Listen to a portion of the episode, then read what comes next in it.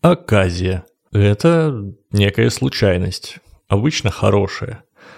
А раньше использовалась частенько при передаче каких-то писем или посылок, говорили передать письмецо с оказией. То есть вот у меня приятель поехал в соседний город, а я по счастливой случайности еще и с ним письмецо передал.